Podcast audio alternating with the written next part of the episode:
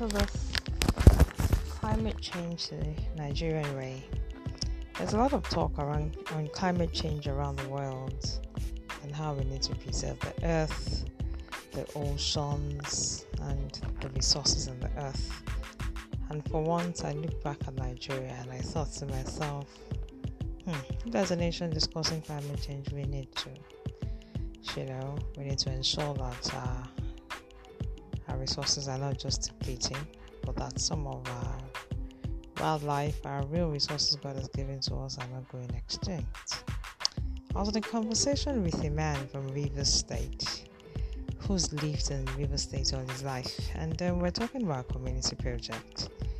And when he was sharing his own experience on community project, one of the things he said was that in his community, because it's from the riverine area, where they have a lot of swamp, a lot of water, a lot of streams, a lot of oceans, um, they have moments at times in the night when a lot of water animals come out into the community, and the young people have to save the community for some of these wild creatures. In fact, you mentioned that they had hippopotamus coming out a lot of times, and young boys in the community will run around it and ensure they tame, they don't tame, they kill and overcome that animal so that it doesn't kill every other person.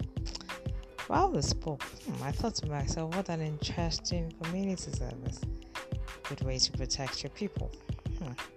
At the same time, an interesting way to not to protect wildlife.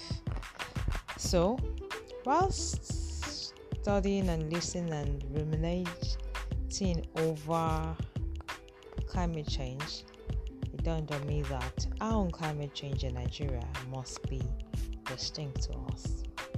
All the funding Nigeria government is getting as grants on climate change, I think we need to begin to channel it to the resources communities and regions have to preserve some of the animals and um, resources that we have.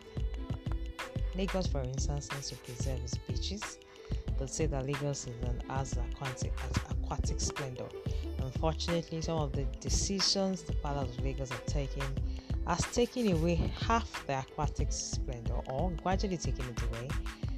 The oceans, the shorelines have become residential houses. Even the oceans, a good number of the Atlantic Ocean in Lagos from the bar beach has been filled and turned to concrete and built upon. And then you wonder where all the natural resources, all the fishes would have to go.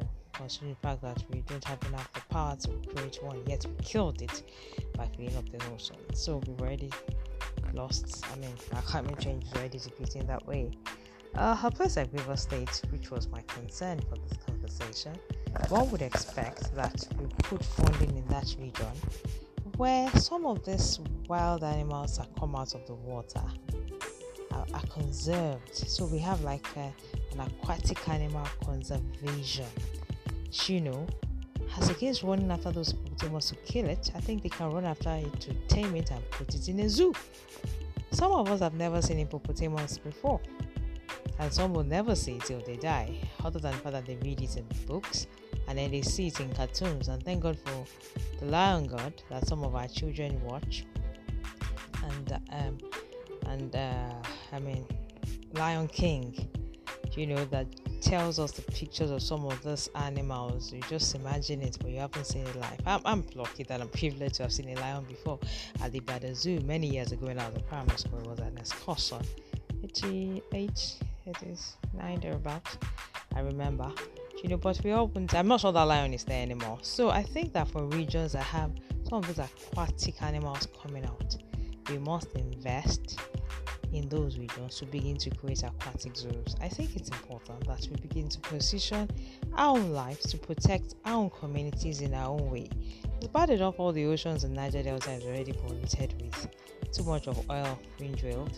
I think one thing you can give to them if you can't give them the oceans back clean and fresh, you can at least help them conserve the animals that they are killing. And then it becomes a wildlife and a reserve and a tourist site for the world to see. Enjoy and thank you for listening.